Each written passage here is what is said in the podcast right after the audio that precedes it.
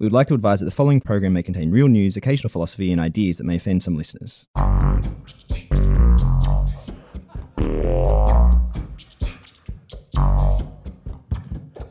We're getting very close to the end of the year and the end of season 8. And so we've decided to have a look back, not only at the week that's been, but pretty much at the year that's been. Looking back to look forward is the motto of this episode, because this is the future this week. There still is a pandemic raging across the world. And we've talked a lot about COVID-19, first on The Future This Week in Season 7 and then on Corona Business Insights. And so before we finish up this season of The Future This Week, we thought it's worth looking at the most interesting, the most surprising lessons that we've taken from the pandemic and from doing almost 40 episodes of Corona Business Insights and from over 100 articles that we've had on the COVID Business Insights dashboard. So we want to take this opportunity just to reflect back on that. And we know it's been a big week and there's still news of the week, like the FTC and the state suing Facebook to try to force it to divest from Instagram and WhatsApp. I say good luck with that, given how technologically intertwined these platforms have become. Facebook been working hard to make it almost impossible to make this divestment move. But we want to reflect back on a few of the big, interesting, surprising things we've learned from the pandemic. So let's do this. From the University of Sydney Business School, this is Sydney Business Insights, an initiative that explores the future of business. And this is The Future This Week, where Sandra Peter and Kai Riemer sit down every week to rethink and unlearn trends in technology and business. They discuss the news of the week, question the obvious, and explore the weird and the wonderful. So we were sitting looking back at the year that's been, at 2020, and reflecting on really just how difficult this has been for everybody. We're actually lucky here in Australia that we got more or less rid of the virus. New Zealand and Australia have done really well, but that is unfortunately not true for the rest of the world. Indeed, as we're recording this, Europe, the Americas, parts of Asia are still in the midst of the pandemic and really in the midst of a health crisis. We do, however, have a vaccine. Yeah, first vaccinations in the UK, which is good news and promises that 2021 might be a better year. I mean, 2020 really has been a bit of a shit year. And while we're mindful of the ongoing health and economic crisis, looking back at 2020, we have taken away some interesting and surprising lessons from this pandemic. And we thought we'd take a moment today to go over how this pandemic has allowed us to rethink some common wisdoms that we took going into the pandemic, whether they were about work or whether they were about climate or about how we organize society or how technology can help us. So it's always really important to learn from a crisis. And this has been a big one, unprecedented for most people's lifetimes. I mean, any crisis allows us to learn something about how to deal with the crisis itself, but also a crisis always reveals something about the context in which it happens. And so this big crisis provides us with the opportunity to take a look at some of the things it's impacted in ways that wouldn't have been possible without the crisis. So what have you taken away from how we've responded to the pandemic? Well, besides the fact that the world needs to prepare better for future pandemics, I think a crisis like this, unprecedented as it is, disrupts not only ways of life and ways of working and many practices that we have, but they also allow us to foreground certain taken for granted assumptions that we hold about how work should be conducted, who conducts work, or the role of technology. And by foregrounding these taken for granted assumptions, we're in a better place to understand work, for example, and to bring about change, to do new things that wouldn't have been possible without that disruption. I think that is really interesting and something worth reflecting on. And this crisis also allows us to really talk about some ideas that weren't really mainstream or palatable before. And just like it's challenged assumptions around working from home, and now it's made it palatable to talk about working from home pretty much for everybody, not as an exception to the rule, but as just part of normal work. It's also allowed us to talk about big ideas that weren't really mainstream before, like universal basic income. And really, times of crisis have always played a really big role in what were acceptable ideas and acceptable mainstream political or social conversations. And we know this before where, for instance, in the UK, after the Second World War, it became acceptable to talk about things like universal healthcare. Or in the US, after the Great Depression, Social Security became an acceptable topic. Big crises have always allowed extreme ideas to become more palatable to the mainstream. And this is something that's come up again and again during COVID-19. In politics, it's known as the Overton Window. It's a concept that arose back in the 90s from an executive at the Mackinac Center for Public Policy. This was a conservative think tank in the US. And Mr. Overton, who's passed away about 20 years ago, really was trying to explain to people how these shifts happen in moments of crisis where it does become more acceptable to discuss issues that were considered either unthinkable or very radical before such events, and that now are either seen as more sensible or more acceptable to be discussed mainstream. And so we thought we'd take a look at some of the most interesting things we've learned in almost 40 episodes of Corona Business Insights. On the one hand, where the conversation has shifted and things that were formerly unthinkable have become palatable, like working from home and universal basic income, or areas where common wisdoms that we held true before have now been revealed as too simplistic and where new thinking is now required concerning, for example, the role of Gen Z in work, the environment, or the role of AI and automation in responding to pandemics. So we'll have a look at 5 of these surprising insights, surprising lessons learned from the pandemic. And since we talked about the Overton window, maybe a good one to start with would be universal basic income. We talked about universal basic income in quite some detail on this podcast and in an article on Sydney Business Insights a couple of years ago. We distinguished different conversations around this, different viewpoints around universal basic income. But it has always been an idea. It has always been mired in ideology. It's been politically difficult to make inroads into actually implementing those ideas beyond a few pilots that have happened across the world. And interestingly, this happened to be the first Corona Business Insights episode that we did, because we figured that with the onset of the pandemic and so many people losing their jobs and the world pretty much entering into a long period of recession, universal basic income would be one of those things that could now fulfill a new role.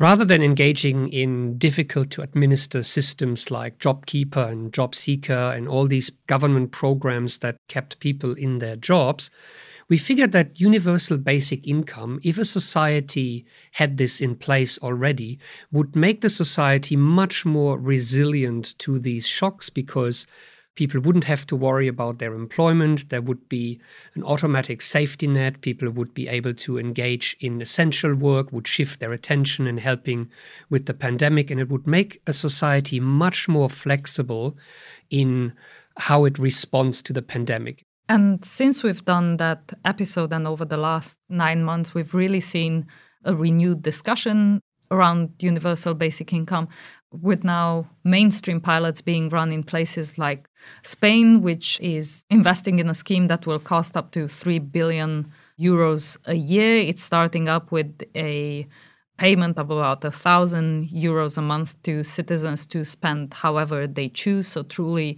basic income, not yet universal. It's now for about 850,000 of the poorest families in Spain, but with the idea to roll this out and make it universal basic income. And one reason certainly has been that any other measure of reacting to the pandemic has been incredibly expensive, which removes one of the objections to universal basic income, which has always been financial, and also lets UBI be seen as an easy to administer and therefore appealing measure in building pandemic resilience.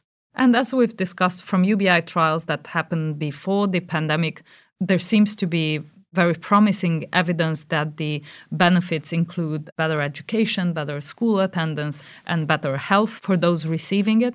But we know now also Germany has joined the countries that are trialing this, where millions of people have applied to be part of the trial, looking at giving people 1,200 euros a month to spend however they see fit. In the UK as well, we've got more than 100 lawmakers who are pushing for similar trials to happen there. So what we're saying is that the pandemic has shifted the Overton window, turning UBI from a rather fringe concept or a theoretical idea that is being discussed in academic circles and among politicians to something that now offers a concrete solution to setting societies up to deal with future crises, with future shocks, which might come from future pandemics or indeed the fallout from climate change. And speaking of climate, this was also one of those areas where the initial stories we've seen seem to go with the current wisdom, which was if you slow down human activity, that this will have positive effects on the environment.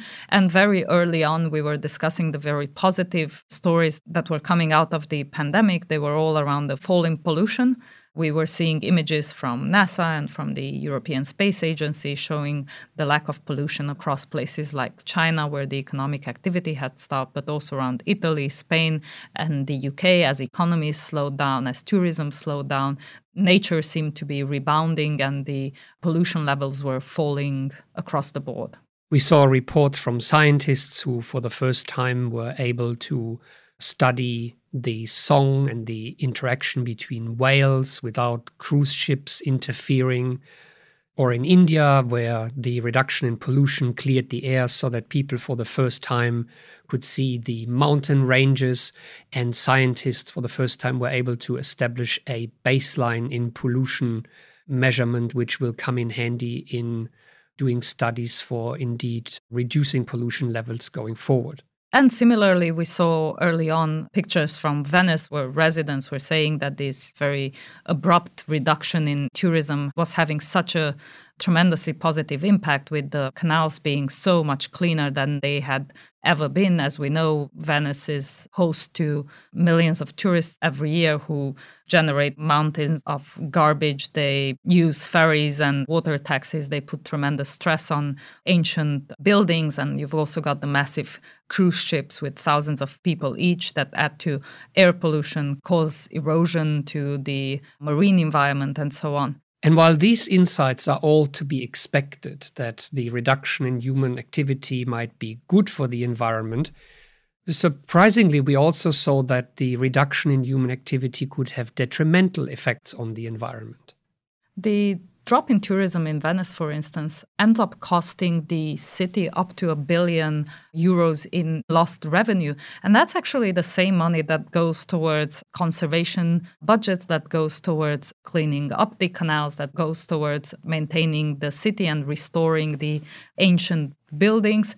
Most of these programs derive their budgets from the money that tourism brings in. And whilst the city might look nicer without the massive cruise ships, the water quality hadn't actually improved at all. All that happened was that sediments had fallen to the bottom and were now less visible. The buildings continued to decay and so on. So many times this temporary reduction just goes to hide the actual problems and in the long term actually have detrimental effects on the environment. And so what we're saying is that while tourism is often seen as problematic for the environment, it often also directly contributes to preserving the environment. And we see this in many other places in the world where income from tourism is directly linked to conservation efforts. And with less travel and less tourism, valuable funding has now gone missing that goes into the protection of species or the protection of rainforests, for example. We've seen, for instance, in the Amazonian rainforest that the last year represented a 12-year high in deforestation. And we've also seen scientists begin to have more data that in the long term, in terms of CO2 emissions, COVID-19 seems to have a very negligible impact, with global heating being cut just by 0.01 degrees Celsius by 2030. So negligible in terms of the climate crisis. And this is based on Google and Apple mobility data. So whilst the initial estimates were that emissions have dropped by more than 25% in April this year, by now we know that this has negligible long-term effects. Or indeed detrimental effects, as both corporations are financially hit and economies are financially hit. There might be less inclination to put extra funds towards the protection of the environment or the climate accord. But for me, one of the most interesting and surprising and counterintuitive learnings from this pandemic has been the one around Gen Z. And we did a whole episode on this on Corona Business Insights, and just reminding people that Gen Z, or Gen Z as it's known, loosely describes people who were born after 1995 until about 2010. And this is, of course, in contrast to millennials who are born after 1980, who come after Gen X, who come after the baby boomers. And so while millennials were the first generation to grow up on the internet, it is Gen Z that is widely regarded as the true digital natives.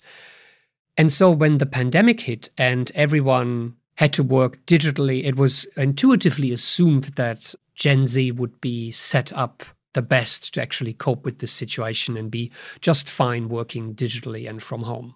Given that we all accepted that this generation was exposed their entire lives to the internet, that for most of their lives they used social media and social networks and mobile devices, we assume that as we move to a working from home situation that relies entirely on technology, that somehow this generation would thrive under the conditions that make use of the digital environments that they grew up in. But it turns out that that wasn't really the case. Gen Z was struggling much more than expected, in fact, more than older generations. Early research by Microsoft showed that young people had a much harder time juggling work-life balance at home, or indeed reported higher levels of stress and mental anxiety from working from home than, for example, the baby boomer generation, who are widely regarded as not as digitally savvy. So this forced everyone to have a deeper look at why this was happening. Indeed, why was it that the generation expected to do best was the one that was struggling most with it? And it turns out that the problems are actually of a social nature. It wasn't the technology, it wasn't the idea of working digitally that was the problem here, but the remoteness, the fact that the living arrangements at home might not be set up. Gen Z live in smaller apartments, in shared houses sometimes, but also the fact that they are not as embedded into the social structures at work as many of the older generations are. What's more, Gen Z was already the generation that reported the highest levels of depression, of anxiety and suicide of any of the previous generation. And we know from research that we've also featured in our podcast series, in our interview with Professor Jonathan Haidt, that this is the generation that is less prepared than any other one to have the really hard conversations, to deal with ambiguity, to deal with uncertainties and with difficulty in life, as they are the generation that grew up not only with helicopter parenting and being overprotected, but also a generation that grew up in the call-out culture that dominated social media, hence the generation that tends to lack the resilience of previous ones. And so it really has opened up a conversation about resilience and how resilience resides in the networks that we're embedded in, and the fact that young people struggle more, not because they're young, but because they have yet to develop the kind of networks of support in organizations that would hold them in good stead during the pandemic, but also that it becomes much harder to develop these relationships during the pandemic when everyone's at home and zooming into work. So this has really presented an opportunity for organizations not only to better understand Gen Z, but to think about how they can accommodate Gen Z differently and do more for them during the pandemic rather than less. And speaking of counterintuitive insights for organizations, there were so many assumptions around working from home that were challenged by the pandemic.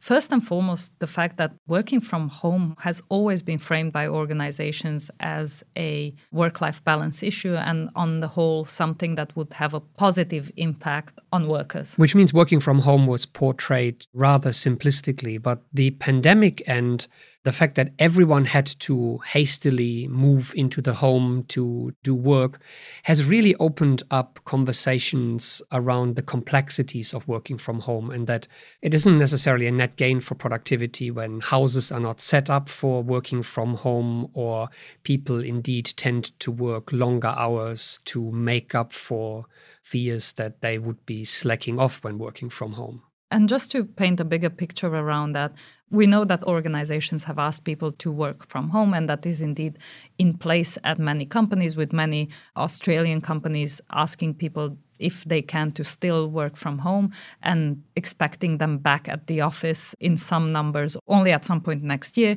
We know that Gartner research shows that about 80% of companies have plans to have their staff work remotely at least part-time going forward. Here in Australia, it's expected that the proportion of people who will regularly work from home will probably double from pre-pandemic to post-pandemic numbers, settling in probably somewhere around 30 to 40%. But as you've highlighted, the time people spend working from home during the pandemic really brought into focus things like socioeconomic inequality. And while it turns out that in some respects working from home is better for some people than for others, depending on your setup, we also know that for most people, the amount of hours they work has gone up quite significantly. And in the US, that number was huge, was at about 30 to 40%. And we have research out of Harvard and NYU that if you average it out, people worked almost an hour longer every day. Which meant that once companies started looking into why this is happening and why working from home didn't have as positive an effect as we previously thought, the main insight was that really workers struggle to recreate the ease with which they communicated, with which they accessed information, or they could rely on other people in their teams or in their organizations to solve problems or to create the solutions that they were after together. And so another thing revealed by these insights is that work is not a collection of individual tasks that can just be moved around and be done from anywhere.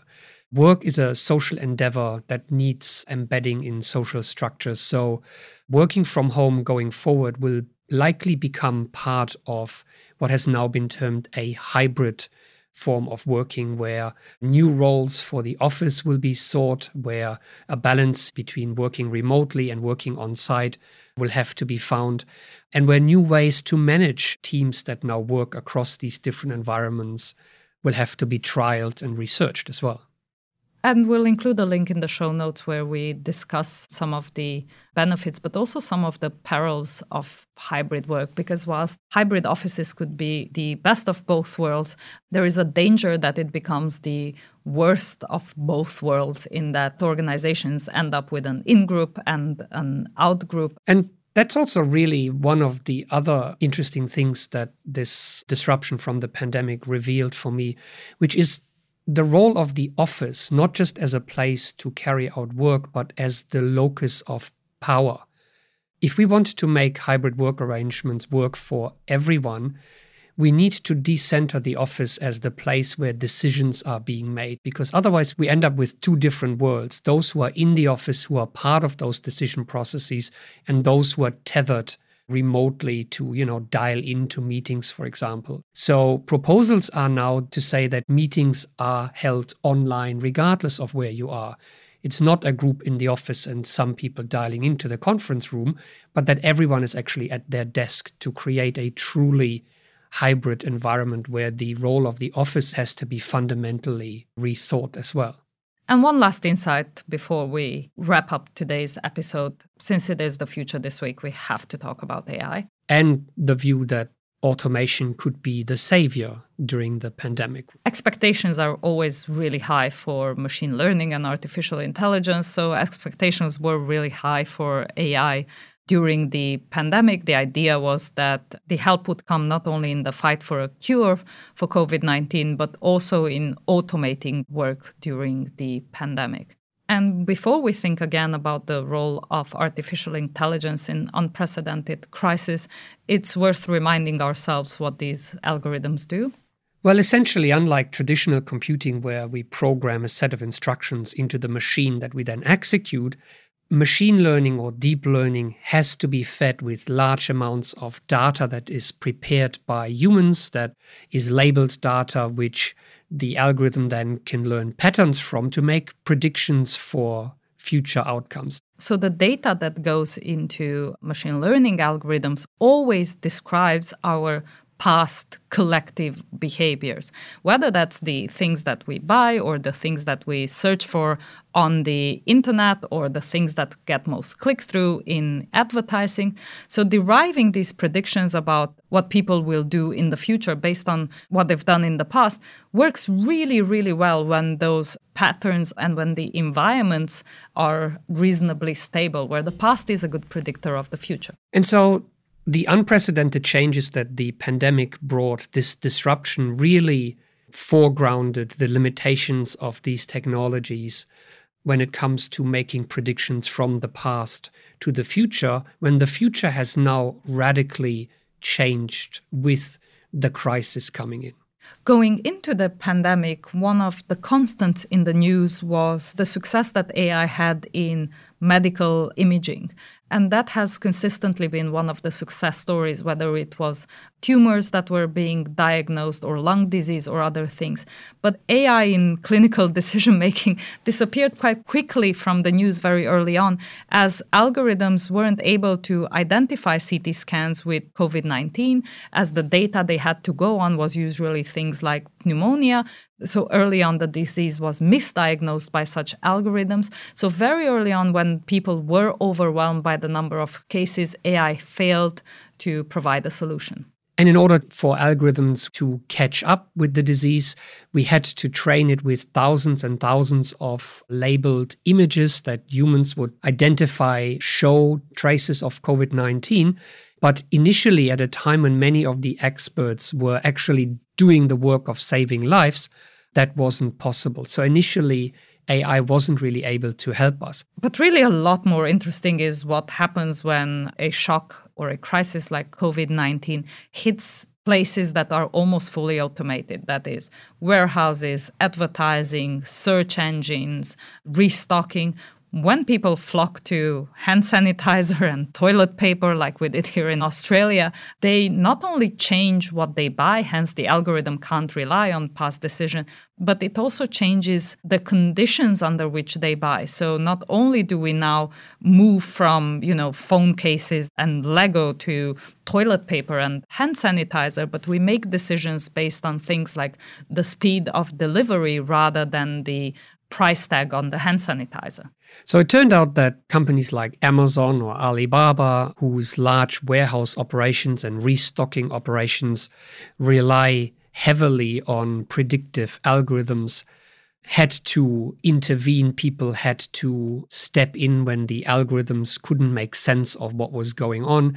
Predictions were vastly off, also recommendations for customers were vastly off. If I put face masks in my shopping basket, algorithms would assume that we're sick and would then recommend medicine when in fact it was just for protection. So humans had to really step in, and it took quite a while for these algorithms to settle in and make sense of the now radically changed behaviors. And really, the insights went a step further to highlight maybe for the first time just how interdependent the algorithms that different companies use are.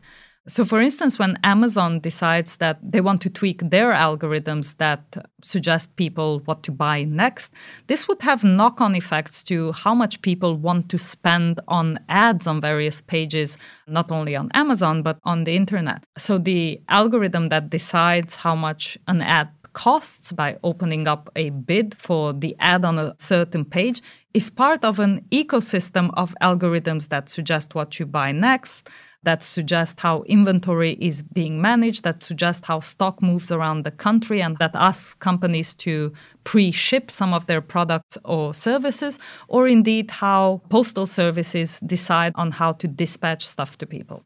But it's not just in logistics and buying patterns that AI got derailed. It's also in the ways in which we talk to each other.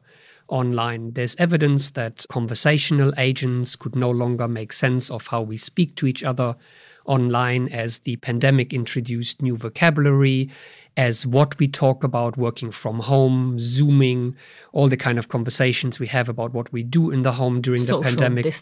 Social distancing. All these things changed, and all of a sudden, the algorithms that would predict what comes next in a conversation, or indeed are used to translate texts on the internet, had a hard time and largely failed, at least during the first months of the pandemic. So again, taking a step back, the lesson learned from the pandemic was that automation, in particular this kind of automation, the one that is predictive from using large amounts of data, is not useful at all during the type of disruptive shifts that we've seen with the COVID-19 pandemic. So stepping back from these stories, what we can see is that unprecedented changes from crises like this pandemic challenge taken for granted assumptions. Let us see things that were formerly hidden because they were just normal in the background, second nature. And so in the process, open up new opportunities for research into managing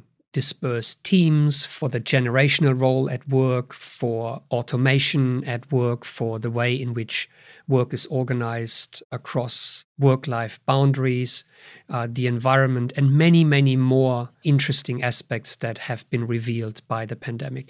So a really good opportunity, not only for us, but for many of our colleagues to contribute to the conversation. And indeed, many of our colleagues here at the business school have done just that. And so many of these initial insights and many more to come, you can find on our COVID Business Impact Dashboard under sbi.sydney.edu.au/coronavirus. But that's all we have time for today. Thanks for listening. This was The Future This Week, an initiative of the University of Sydney Business School. Sandra Peter is the Director of Sydney Business Insights, and Kai Riemer is Professor of Information Technology and Organisation. Connect with us on LinkedIn, Twitter and Flipboard, and subscribe, like or leave us a rating wherever you get your podcasts. If you have any weird and wonderful topics for us to discuss, send them to sbi@sydney.edu.au.